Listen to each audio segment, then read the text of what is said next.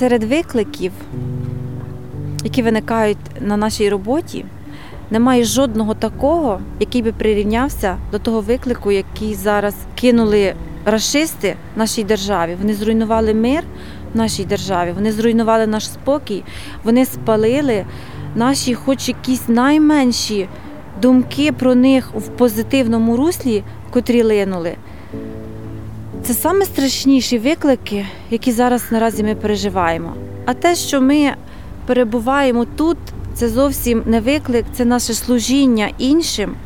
І я думаю, що разом знаю і вірю, що ми разом переможемо, що ми таки здобудемо мир,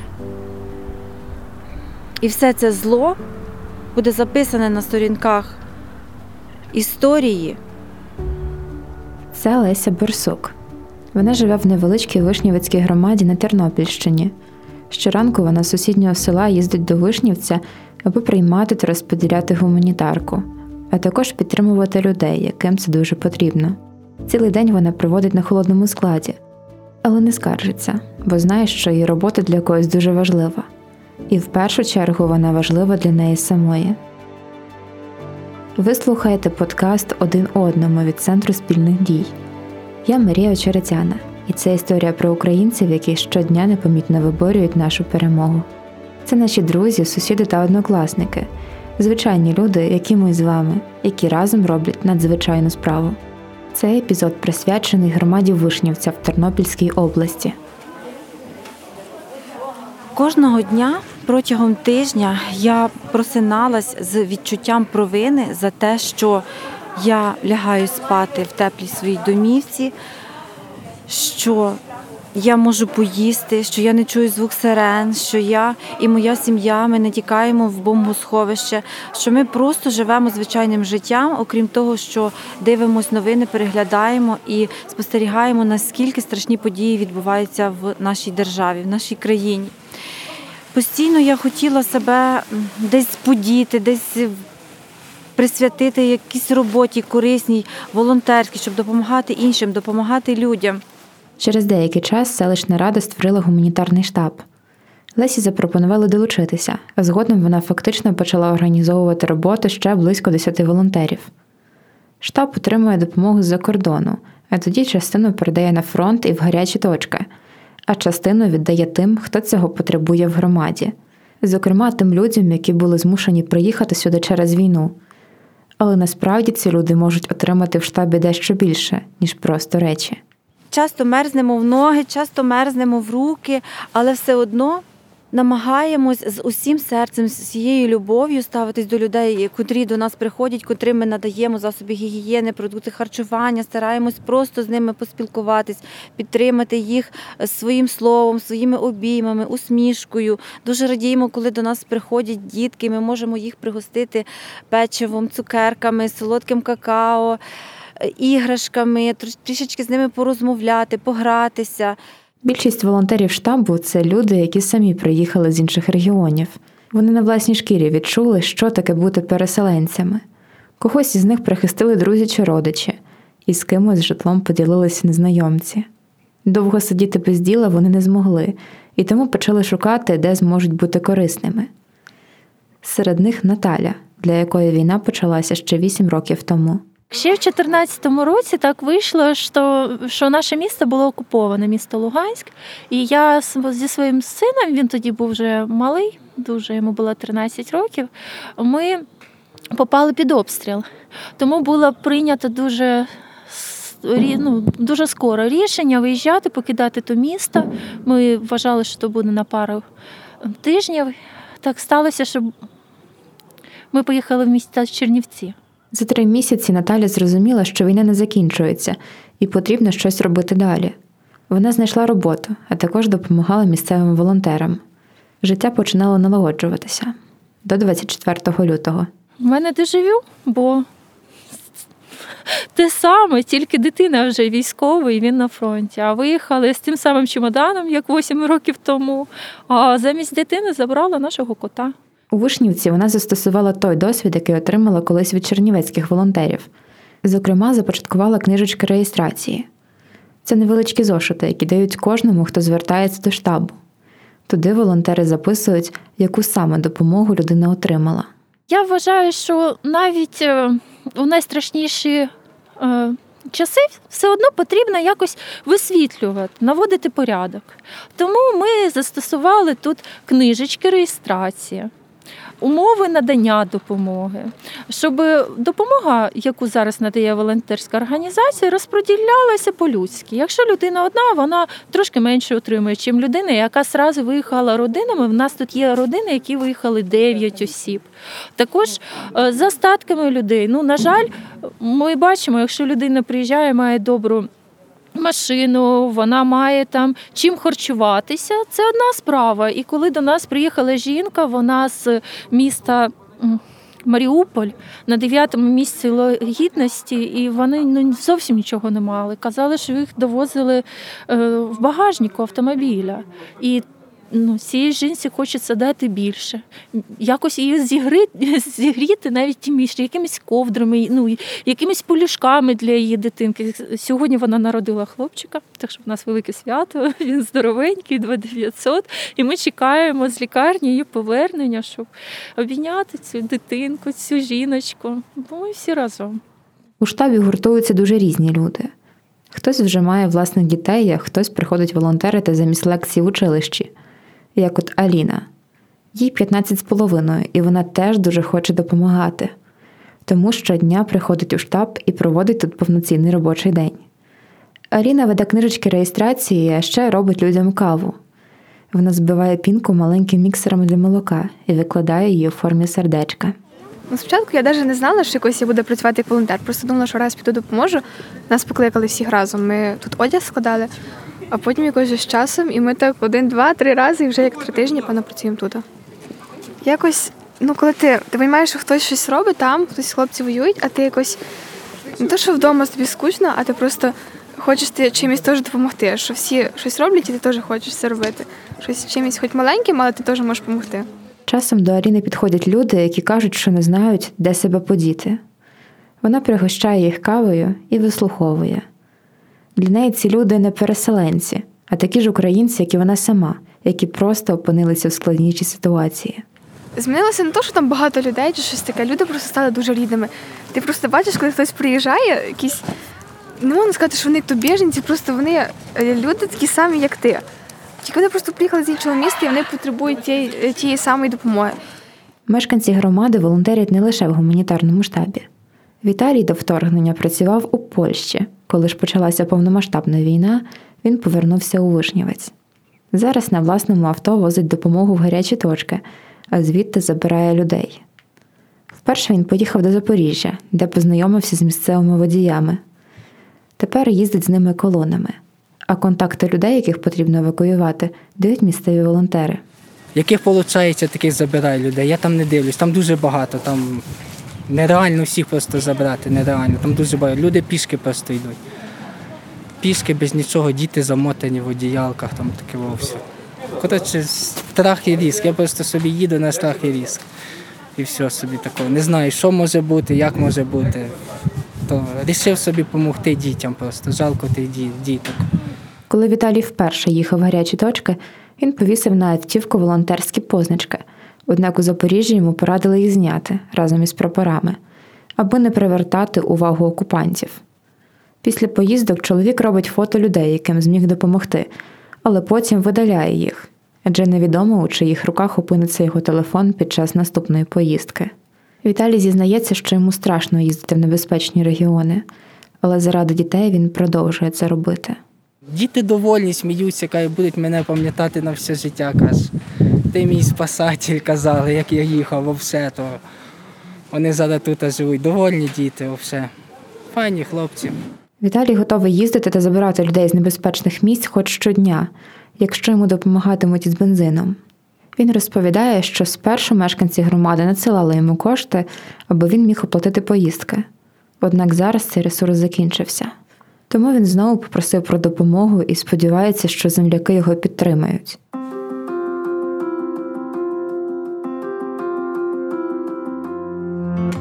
До волонтерського руху підключився і місцевий бізнес. У Вишнівці живе багато майстрів, які шиють взуття, а поробили це в минулому. Серед них Людмила та Мирослав. Колись вони шили взуття, а згодом повністю перейшли на торгівлю. Утім, війна змусила їх згадати про своє ремесло. Спочатку паніка. А тоді думаєш, патрони робити. Ні, ми не вміємо патрони робити. Значить, що взуття, бірці. А хтось знайомих позвонив, каже, чи ви можете зробити? Ну, в принципі, можемо, але нема з чого. Але ми помаленьку матеріал нам всі йшли на зустріч. У нас не було такого, що нам хтось відказав, чи що. І ми зробили помаленьку, маленьку, теж зібрали людей. У нас були люди. Ми знали, тому що вишня завжди робив взуття. Необхідні матеріали раніше закуповували на сході та півдні України. Зараз же довелося шукати їх в інших місцях. Мирослав розповідає, що дуже допомогли колеги з Польщі та Туреччини. Вже можна робити, і будемо робити, і будемо зувати. Ніхто цін не ставить, ставлять ціни такі, щоб тільки що-небудь усталося робочим, бо в них вдома діти, в них вдома чоловіки, які теж не мають роботи, а то все треба кормити, то все треба. Ну ви все розумієте. Ну так, робимо, стараємося допомогти нашим нашим воїнам. Лучше би я робив би туфлі для того, щоб женилися, жили і процвітали, а не ті берці для такої біди, для такого горя. Лучше не було б тієї війни зовсім. У Вишнівці нові мешканці громади можуть безкоштовно сходити до перукарні. Свої двері для них відчинила Ірина Міляк. Вона переконана, що зараз не може бути чужої біди, тому не змогла би брати гроші з людей, які нещодавно втратили свій дім. Оскільки моя місія в цьому житті стригти, дарувати людям радість, я вирішила надавати таку послугу безкоштовно всім, хто цього потребує. Кожен воює на своєму фронті. Як кажеться, я знаю, що після відвідування перукаря люди набираються дуже емоційних, позитивних емоцій. Тому я вирішила надавати такі от позитивні емоції. Чи було мені легко? Було надзвичайно важко працювати, особливо в перші три дні війни. Дуже важко емоційно.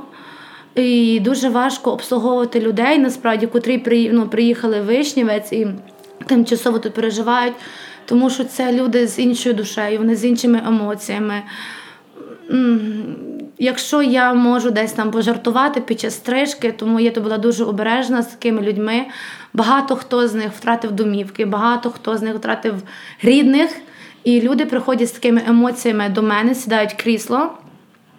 І важко, ну я вам чесно кажу, це дуже важко працювати в таких умовах, навіть е, коли в салоні лунають українські пісні, люди слухають. ми ми так занурюємося в ці емоції і просто плачемо, чесно. Але після стрижки, після фарбування, чи навіть просто помити голову, просто помити голову зараз для людей дуже важливо, тому що люди живуть в гуртожитках, люди живуть в умовах, де не можна помити голову. Ірина не лише робить зачіски, але й дає людям рекомендації, як краще доглядати за своїм волоссям. А ще вона планує відкрити у Вишнівці салон краси і тоді взяти на роботу нових мешканців громади. Тобто мені потрібні будуть майстри, перукарі по нарощуванню волосся, майстри манікюру, бровисти, візажисти, масажисти або просто люди, котрі от лежала душа до цих професій, але ніколи не було можливості до неї дійти. Я можу навчити, показати для того, щоб ви ходили на роботу по місцевості, де ви зараз проживаєте, щоб ви мали змогу заробляти гроші і щоб ви були корисні, щоб ви кожен день не сиділи вдома і не знали, де вас подіти. Потрібно виходити на роботу там, де ви зараз проживаєте. Не вмієте, не знаєте, навчимо, покажемо і ще присвятимо любов до тої професії. Місцева влада теж підключилася до цих процесів. Про це розповідає перша заступниця селищного голови Оксана Янкова. Ми також працюємо з центрами зайнятості, як з Кременецьким, так і з Бразьким. Шукаємо вакансії і подаємо людей, можливо, щось комусь підійти для того, щоб забезпечити працевлаштувати їх. Допомагаємо і з міграційною службою, і от зверталася до нас також е, мама з дитинкою, в якої не було ідентифікаційного кода. Е, також зверталася із податковою. Ну, тобто прикладаємо максимум всіх зусиль для того, щоб відновити документи і допомогти, чим можемо. Окрім того, багато дітей, які приїхали в громаду, вже долучилися до дистанційного навчання в місцевих школах. Педагоги допомагають їм адаптуватися та подолати мовні бар'єри але також нові мешканці і самостійно інтегруються в громадське життя. Наприклад, нещодавно ініціювали вишнівці толоку. До нас звернулися люди, е, була гарна погода, і вони були ініціатором того, щоб провести толоку в нашій громаді. Просили нас розмістити дане оголошення і якраз ініціатором була внутрішньо переміщена особа, і багато людей е, приєдналися, і була проведена толока в нашому Вишнівецькому палаці в самому парку. Що таке сонечко українською мовою? Ось це така маленька комашка, яку ми часто називаємо Божою корівкою, але це неправильний вислів. Тому наступного разу ми всі будемо казати на це чудове створіння сонечко. Коли я була у Вишнівці, тут організували урок української мови для нових мешканців. І його теж проводила людина, яка сюди приїхала нещодавно. Це пані Ольга, яка раніше працювала вчителькою української мови в Дніпропетровській області. Провести такий захід їй запропонувала жінка, яка її прихистила. Я одразу погодилася, тому що мені теж цікаво. Завжди новий досвід, не дивлячись на ці умови жахливі, в яких е, ми всі, е, то все одно е, треба діяти. Я думаю, що це теж допомога для того, щоб настрій підвищився, покращився. Я думаю, що це сприяє дійсно. От е, було таке, була така думка у людей, е, єдність тут е, звучало таке слово, і що мова об'єднує. І дійсно, я думаю, що це важливий захід. Ну а зараз я думаю, що він був необхідним навіть. У Вишнівці працює громадська організація Цвіт. Саме вона допомогла Ользі організувати урок української. Керівниця організації Інна Довгалюк розповідає, що цвіт дуже активно працював до пандемії, однак в онлайн форматі робота пішла не дуже добре. А потім з'явився новий виклик повномасштабна війна. Але ми вирішили, що така громадська організація мусить оживати, і ми е, дали ініціативу проводити такі заходи з тимчасово переселеними е, особами, і вони відгукнулися. Ми е, робимо для них, проводили вже сьогодні четвертий захід. Ну, не стосується різних питань і самооборони і співпраця з лікарями до кого звертатися, і з психологом робота, і такі е, розвантажувальні е, е, робота, релакс малюванням. Руханка, ну і надалі ще ще в нас до самого Пасхи у нас на місяць прописано щодня новий захід. Спершу події організовували лише члени громадської організації. Наприклад, Леся, яку ви чули на початку подкасту, проводить заняття з аеробіки. Люди почали питатися: ви проводите для нас, а чи не можемо ми зробити і для вас щось? І ми співпрацюємо вже, що і вони проводять. Наприклад, один переселенець, тренер е, е, футбольної ліги, чи він параолімпійську збірну тренував, чи щось. Він проводить у нас секцію футболу для наших діток. 14 чи 16 дітей він має вже записаних. Він щотижня, два рази, по-моєму, в тиждень він проводить для наших дітей і для своїх дітей. Але це біженець, переселенець, який проводить в нашій громаді таку секцію. Е, плюс Теж тимчасово переселена особа робить е, тренування фітнес ранкові. І от е, вчителька української мови зголосилася, що вона хоче теж е, залучитися. І лікар-реабілітолог буде працювати, по-моєму, на наступному тижні.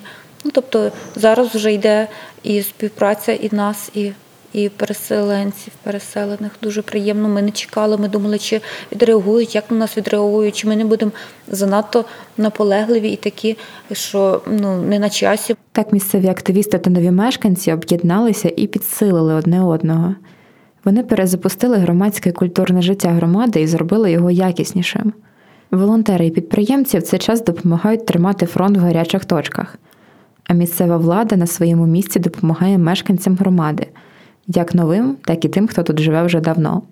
Але дізналась про це все я завдяки своїй знайомій Насті, точніше, завдяки її дописам на Фейсбуці.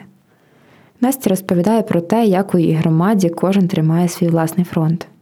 Були такі моменти, коли я там викидала оголошення в інтернет, що мені треба там берці, чи мені треба якісь там ну чи кошти. І за півгодини я це отримувала.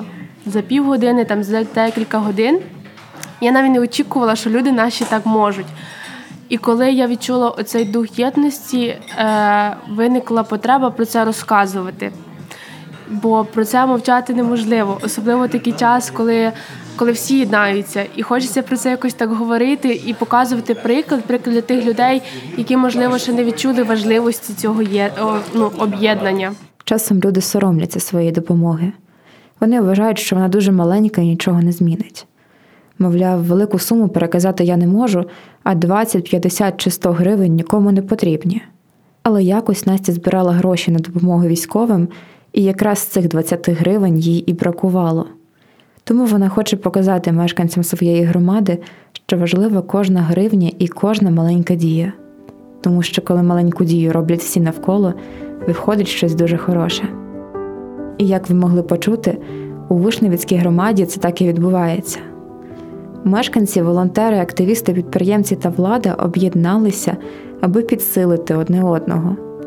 Вони ліплять вареники, шиють берці, плетуть маскувальні сітки, проводять заходи та просто роблять каву, щоб зігріти тих, кому це зараз дуже потрібно. І так разом вони щодня непомітно виборюють Україну. Ви слухали подкаст один одному від Центру спільних дій. Матеріали зібрала я, Марія Очеретяна. Дякую за монтаж подкасту звукорежисеру Андрію Іздрику. А також я вдячна всім людям, які поділилися своїми історіями. Нас можна слухати в розділі подкасти Української правди, яка є нашим інформаційним партнером. А також ми є на платформах Подкаст НВ, Мегого Аудіо, Apple та Google Podcast, SoundCloud, Spotify та в ефірі громадського радіо.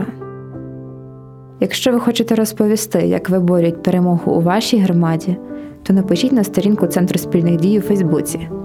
Ми хочемо зібрати якнайбільше історій про те, як українці допомагають один одному.